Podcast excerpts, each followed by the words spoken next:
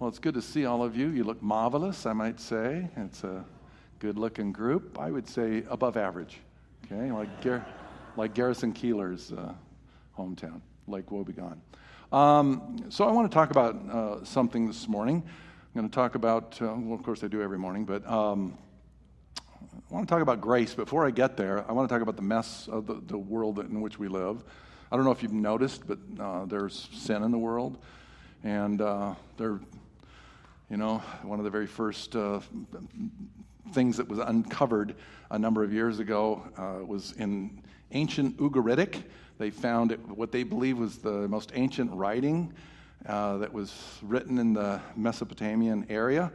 And uh, they said the very first thing was it said, Children have become disobedient to their parents, and the world is in chaos, and the leaders, in other words, politicians, are not honest.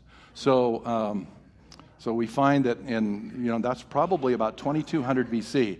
Not a lot's changed, right? So we have uh, the, the same kinds of things that, that uh, t- transpire. You know, right after the fall, I don't know, that's, I think, when mosquitoes were created and, and weeds were created and all that kind of thing. So it's a mess. So it's in the environment of kind of a mess that we have church. And the reason we have church is because we want to be a place of redemption and transformation to help people out of that mess, right? I mean, that's what it is. I guess I didn't understand that when I signed up to be a pastor. So when I first went to seminary, I was excited about learning Hebrew and uh, in fact, I was able to quote at least the first couple of verses of Psalm 23 with them in my head. And I had to sit here and check and make sure I got it right, that I could still remember it in Hebrew. And then Greek, uh, and we studied Greek. In fact, somebody uh, one time in, in, when I was in seminary and had uh, been learning Greek, he just decided to stand up in uh, the service and just start reciting the Lord's Prayer in uh, Greek. And so he stood up and said, Pater hemon tois oronois ta anamasu. And as soon as he got about halfway through the Lord's Prayer in Greek, um, somebody said, We don't speak tongues here. So I thought that was, that was kind of cute. Neither was he. He was just speaking Greek, uh, giving the Lord's Prayer in that. Um, but anyway, I remember going to seminary to learn the languages, to learn the Bible, to learn theology, to, to uh, to become uh, better equipped to do this wonderful ministry of coming in and and uh, and working in the church, which is a blessed group. And I mean, you know, you just look around; and great people in here, right? What I forgot is that we're here to actually help people, recover people, restore people out of that mess, because people are in a mess.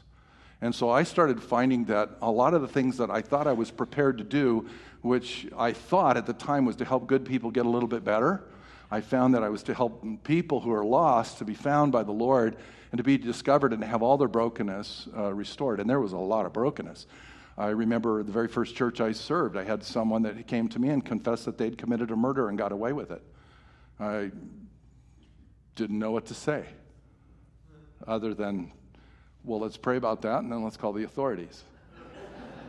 um, you know, messy divorces uh, child abusers, trying to help pedophiles reintegrate into society, and some of them to find the Lord and come into the church and make sure you protect your children in the church. We had a fellow that uh, at Timberview, when we planted that church up on the north side, um, a number of years after we came back from the Philippines, I remember we had a guy who had been convicted as an adult, had been tried as an adult, who had been convicted of murder as, uh, how old was Joe? 15 or something like that?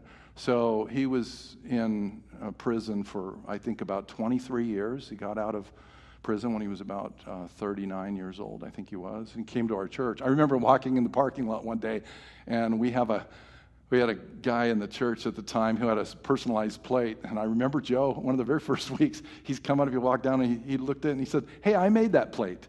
So, uh, you know, he had that kind of background, and so you know, we were trying to help him to reintegrate into society because he hadn't been in the real world outside of prison since he was 15 years old. And uh, so, mess after mess after mess after mess. Um, and so, the marvelous thing is, is there's a possibility of grace in these circumstances. Sometimes the messes get so messy, we get drawn into it in some way, right? If you've been, ever been a family member of somebody who's gotten in some kind of trouble, um, and you've gotten swept in it, or maybe you're in a legal deal. Uh, when we lived in the Philippines, we started a church in a very poor area, a place called Letre. It was in the city of Malabon, which is Metro Manila area, and um, it was a very poor area. No evangelical church had ever been started there. There was a Catholic church, which there typically is, and it was right kind of in the middle of the square. But um, we decided we'd plant a church there. Well, I, I asked some people, why, have, why has nobody ever come here and planted a church? And they kind of explained to me that there was, there was a lot of drug running and thievery, and they were dealing with arms and stuff like that. I found out later that the Japanese Yakuza, which is kind of the mafia, uh, controlled things in that particular area, and there were some corrupt people in the community that oversaw things. You could certainly tell who they were because there were only three big places in this very poor place with all these, we call them kubo, but they're just little shanty, uh, you know, um, uh, homes that really aren't homes. They were just kind of makeshift. And it was where squatters essentially were. And uh, we would, I'd walk around there and I would talk to people about Jesus. And we started a school because a lot of those kids didn't have access to education. And so we started kindergarten first and then expanded to an elementary school and, and uh, started the church. Well, the thing that happened there, it shows you kind of the mess, is a lot of our young people that had come to know the Lord. We had a thing called Bible basketball for the boys and Bible volleyball for the girls, and we would buy them uniforms. Of course, they'd never had uniforms in that impoverished area, and so, um, and they, but they would have to come and they would hear Bible stories, and many of them gave their lives to the Lord. And then we'd play volleyball or basketball. And uh, one uh, day when I was holding church in there, and we had our services. Um, typically on like we had a, an event on Thursday and then we had another event on on Sunday and so I was out there preaching and the the Catholic church they had a kind of a off campus um, little place that was outdoor and they gave, graciously allowed us to meet there and so we started the church well a lot of these young people were giving up their life of thievery of stealing things and all that kind of stuff and a lot of them had quit uh, dealing with drugs and all of that. So it was just, it was similar to here in the United States, where you certain areas of certain cities you don't go very safely. So I was preaching there uh, one morning, and I knew who the leaders were of the crime uh, part, and um, this the the head of the whole thing. His his name was Sammy. I won't mention his last name just for for uh, anonymity, but he he always had about five or six or seven or eight people with guns that would travel around with him, and kind of he ruled the place. And I remember I was going to preach a message on love, and I saw Sammy walk in the back. He was a little disturbed because some of the people had stopped doing the crime stuff, which uh, would help them. And I remember him standing in the back. None of the people could see him, just like if I were looking at somebody in the foyer right now. Uh, you wouldn't be able to see them, but I would. Well, the person he was outside with all these guys with guns, and he folded his arms and he looked at me. And at one point in time, he kind of pointed. You know, just like I know who you are or whatever. I think they were. I found out later that one of the reasons we were the only evangelical, evangelical church in that area that had about 70,000 people is because they were all run off before. And I thought, well, so I changed my message in that moment. I just decided to not preach on the love of Christ, but I thought I'd preach about Zacchaeus, you know, that little thieving, robbing tax collector guy that took more than he deserved. And, and of course, I never looked up, uh, but I told the story about Zacchaeus and how, how Christ was willing to deliver him, but uh, he was so broken in heart that he was willing to give you know, fourfold of anything he'd taken from other people. And he had the opportunity to turn his life around and Jesus even uh, requested that he would go into his house that day. And he said, he referred to him as a child of Abraham. And that means that he really is uh, God's people. And, but he had to turn, he had to change. Do you follow? There's a little reason why I did that. You follow? So, as I was saying that, um, the people were responding because, you know, it's just a general message. Uh, they didn't know that I was, for the first time in my life, I was actually preaching at somebody. Uh, usually I just t- preach the word. And I gave people an opportunity to come forward and surrender their lives to Christ and get a new life and whatever it is. And, and we had a, the altar was lined. We had people that were coming up and praying. And I remember kneeling down and uh, um, I was praying with uh, somebody to give their life to the Lord, and all of a sudden I felt a cold metal thing tap me on the side of the head. And uh, I turned around, it was one of the guys, uh, one of the friends of Sammy had kind of thumped me on the side of the head. And in the middle of my prayer, and he said, um, he told me in Tagalog, he says, uh, you, Sammy wants to see you. And I said, okay, I'm praying with this young man. And so I returned to pray. And uh, he hit me a little harder and said, now. so I thought, okay, now's a good time. So, so I got up and I, I got up and I followed the man and I turned the prayer duties over to some other people. And I remember going in uh, to this nice house that they had. They took me in there. There were a couple of guys that were guarding me and they sat down. Now, it's a hospitable culture, even though this was a violent person. And so they brought me some nice little sandwiches and a Coke and a Coke and some crackers and with some cheese. Right, my friends? This is what you do, even if you're going to.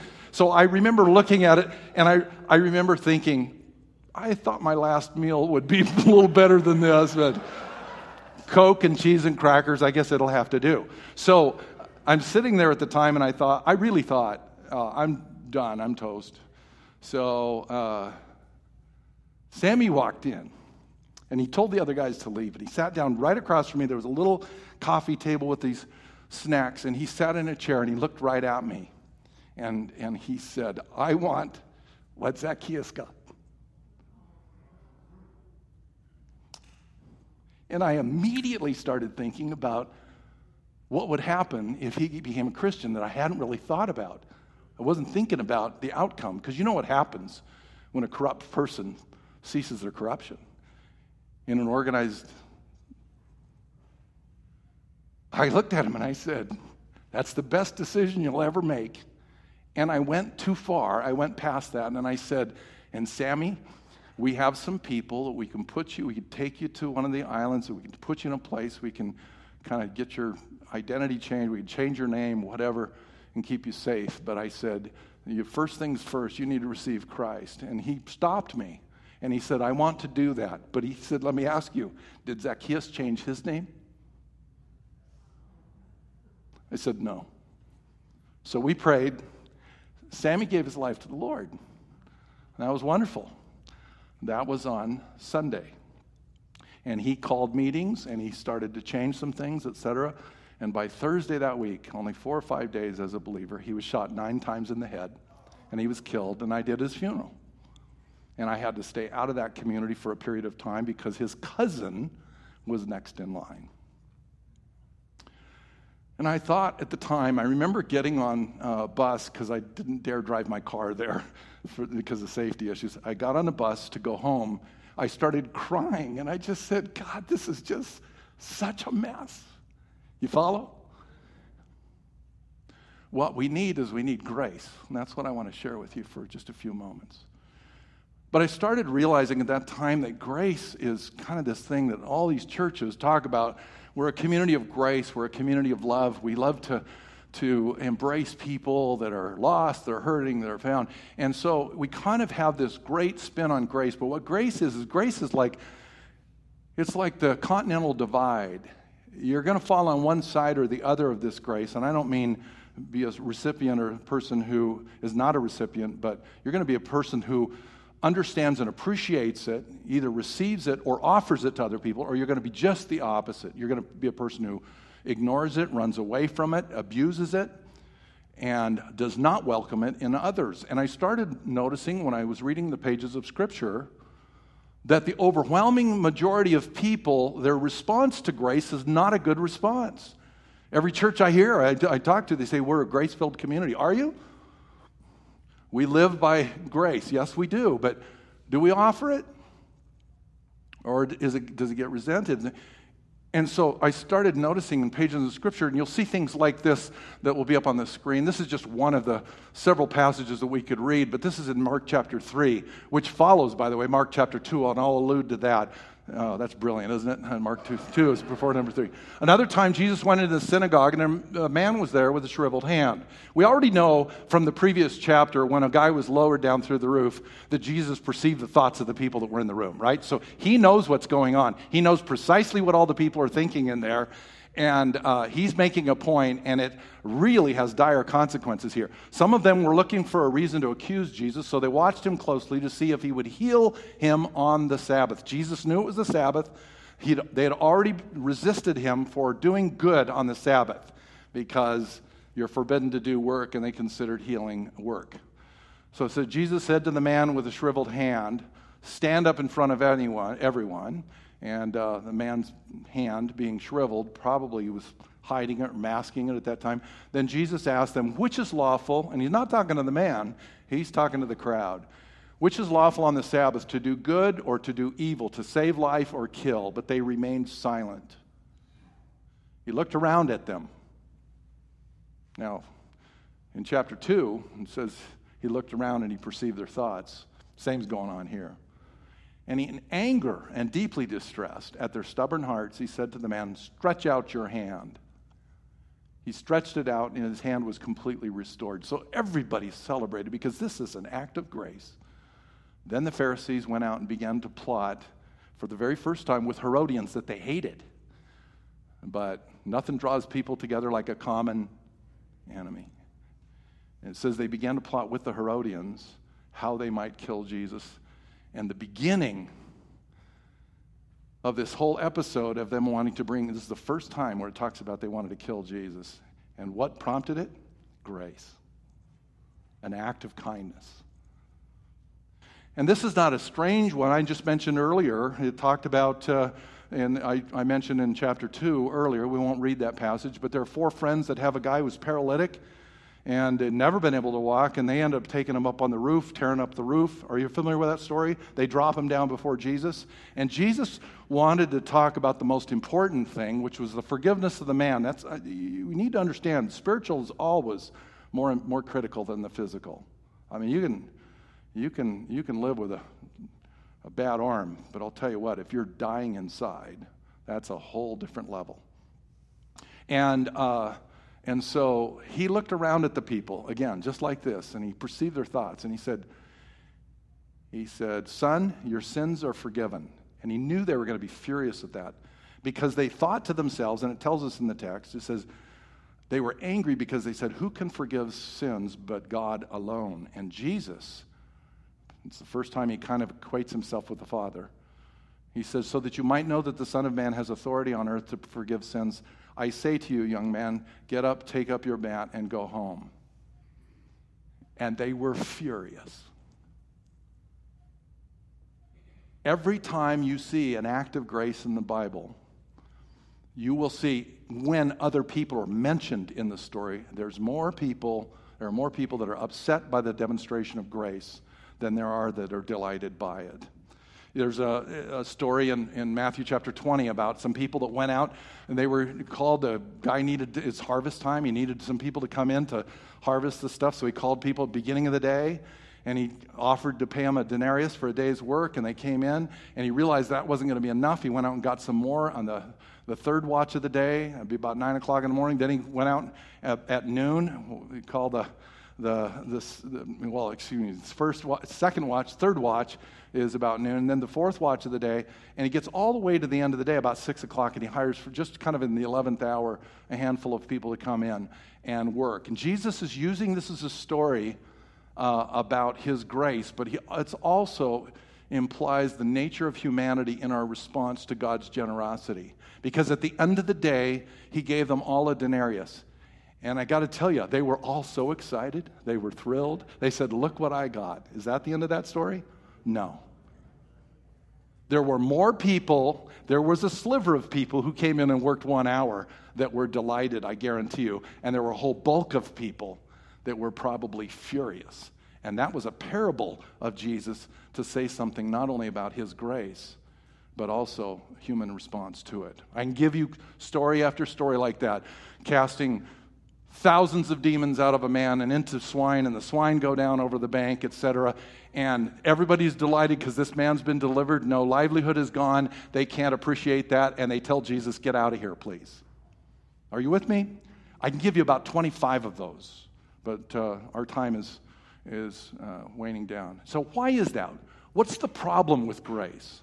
Well, there, there are three problems. I'm going to give them to you very quickly here. The first one is that grace seems unjust. In other words, one person gets favor and another person doesn't. It doesn't, you know, it's, it's some per- person gets to cut at the front of the line or whatever. You know, I remember standing in line for a movie years ago. It was when Star Wars, the very first one, came out. It was in 1978. And, uh, and Marlene and I wanted to go see that very first movie. I can't believe it was that long ago, but um, we were in line, and I remember counting. They came out and they said at one point in time, I overheard the guy saying, There are only 13 more seats. And I started counting, and Marlene and I were 10 and 11. And I thought, We're going to get in for this showing, you know, and so I was excited. Right before we got up to the front, there were four young guys that kind of came up and just jumped in line and they got the last tickets, and we were left out. And I was so grateful for the grace that they had received being able to do that. Okay, you know where I'm going with this. I was furious. Somebody else got the benefit, because it was, a, it was a disruption to what we would classify as justice. And we see that all the time. It tells us in Luke chapter 4, at the end of Luke chapter 4, that Jesus came into the town and he healed everyone. It doesn't say some, it said everyone who came to him. But then there were still people, probably the most injured, that were at a distance. They were coming, and Jesus gets up and goes off into the mountain and pray. And the people who have the hardest time getting there get there, and there's no Jesus. And he says, We must go on to other towns and villages to preach the kingdom because that's why I came. And what would you think that those people would think that it took me two days to get here? And the family members, and they would say, well, wait a minute, some other people got healed, but what about, what about us? And it looks kind of unjust. And so uh, I led a, there was a woman who was in our church whose husband was a womanizer, he was a gambler, and he had alcohol addiction. So he was not a good, good guy. He didn't come to church. His wife did. She was saved and she was doing so well, etc. And her number one prayer was what? That her husband would be saved. And, uh, and I, I, inherited that congregation. I came in, and so that was an, a request I'd inherited. Well, I thought, I'm going to go share Christ with the fellow. And so I shared Christ with him, and I led him to the Lord. Isn't that great? It was wonderful. And he was so transformed that he started leading some of his friends to the Lord. And he liked to play golf, and he'd take me golfing. And he says, That way my pastor's got captive audience for four hours. Or art, sometimes the way we play four and a half. But uh, uh, so we're, we're out there, and we're, uh, you know, I'm talking to him, and pretty soon he's so transformed. Uh, he gave up drinking, he stopped womanizing, started being the kind of father and husband that he was supposed to be all along. He gave up gambling, and he had a marvelous testimony about God's grace. And so I had him share that in church. And more and more people, he was sharing in men's groups and different kinds of things like that. And how do you think his wife responded? He started getting lots of attention. Now, she was asking for his transformation, she was asking for God's grace in his life. She left the church.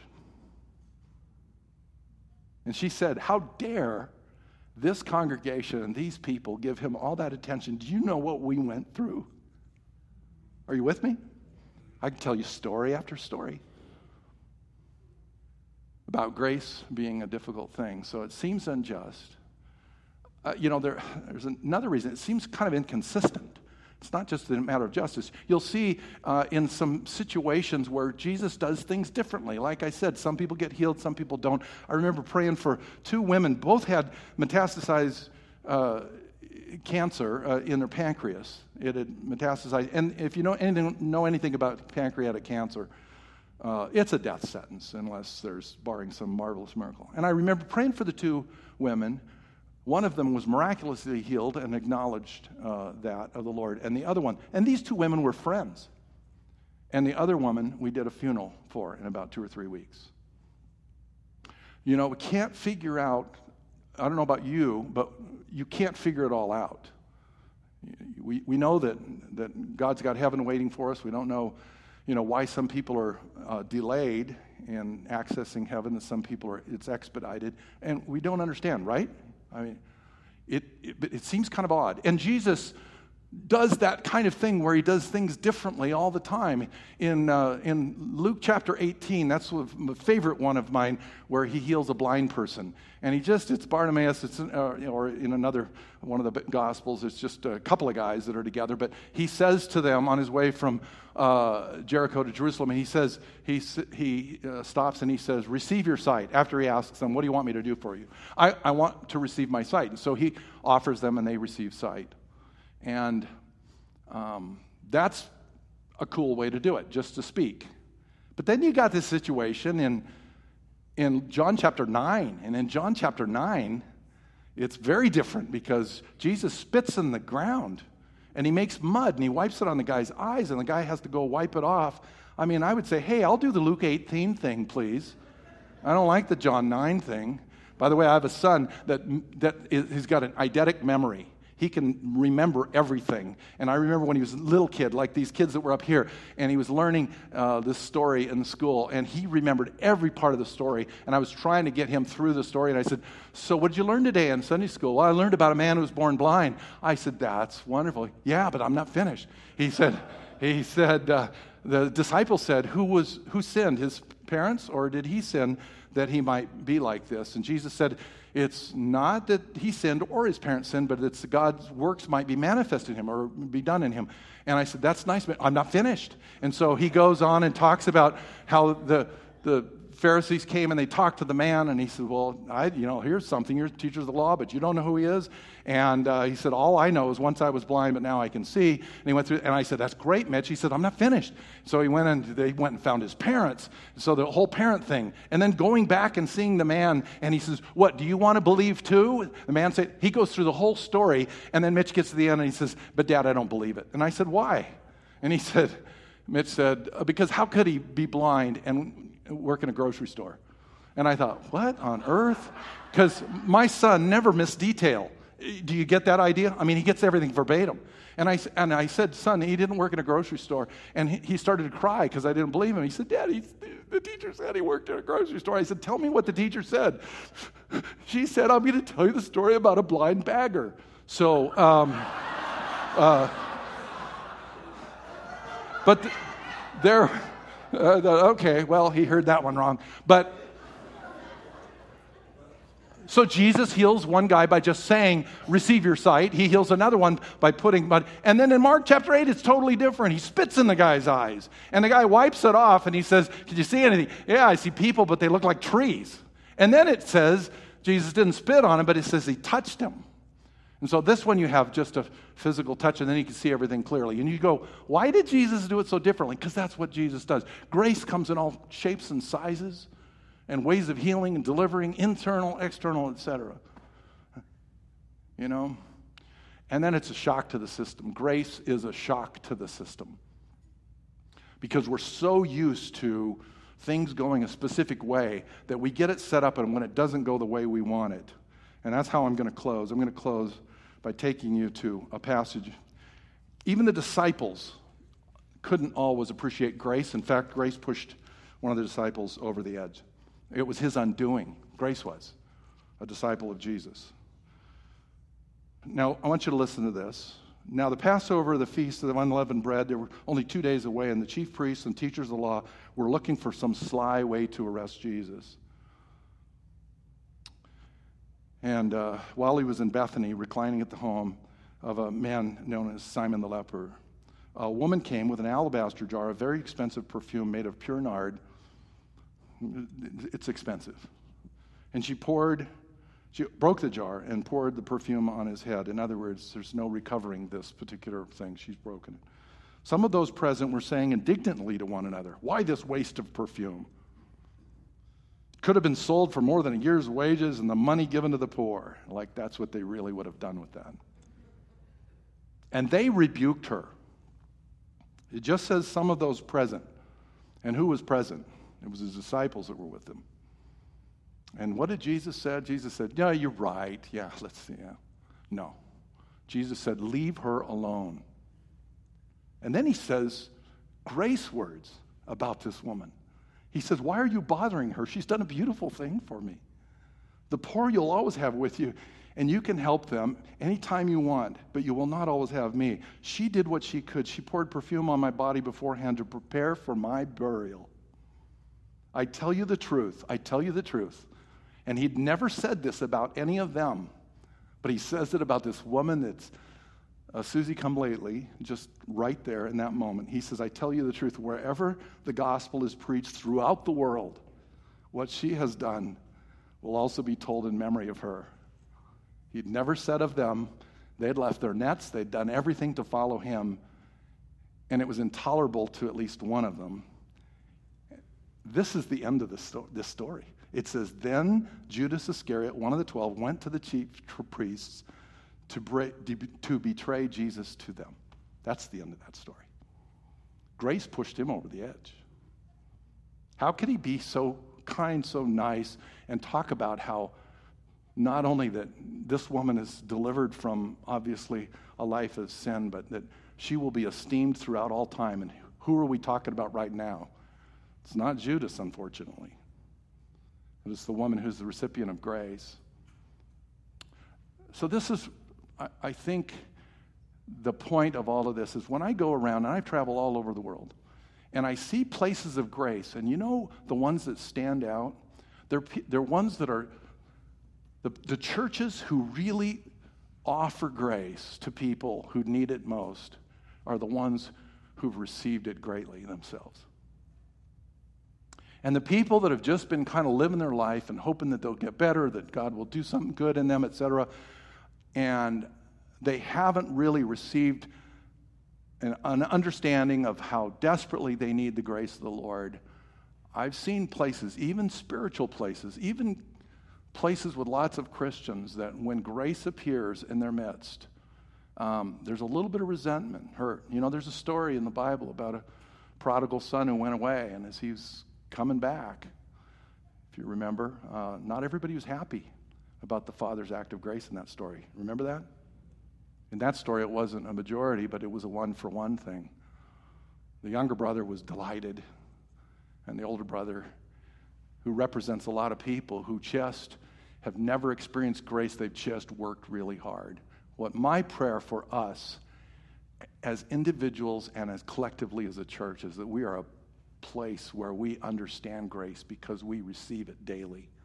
And that puts us in a position to offer it and give it greatly. Don't think about justice and judgment and all that. That's all in the hands of the Lord. Think about what can I do to bless someone else and celebrate as actively for them and their successes and their victories, even more so than I would my own. Isn't that what a parent, good parent does with their child? You celebrate more greatly when your child succeeds. Places of grace are places like that. Let's pray together. Heavenly Father, we give you thanks for this morning. I ask God that your blessing would rest upon us, that all we do um, mirrors an understanding and a full appreciation of the grace that you offer. Thank you, God, for giving us what we don't deserve. We realize we live in a world that's a mess, and you're spending the entire time that we have uh, making good out of the horrible, forgiving the people who need forgiveness, transforming people that have been so lost, and even taking those people who have despised you and hated you and offering redemption and salvation to them. Lord, every one of us here are recipients of your grace. God, fill us. We first off acknowledge that we need your grace. Lord God, we need you we need you to forgive us from our sin. We need, Lord, for you to deliver us from our punishable offenses. We need your grace. We need your mercy deeply. And then, God, as you transform us even more so, that we would be people who offer it greatly to others. So, this is a place of grace. We give you thanks and praise in Jesus' name. Amen. Amen. Uh, stand with me as I dismiss you just with this word that the grace that you've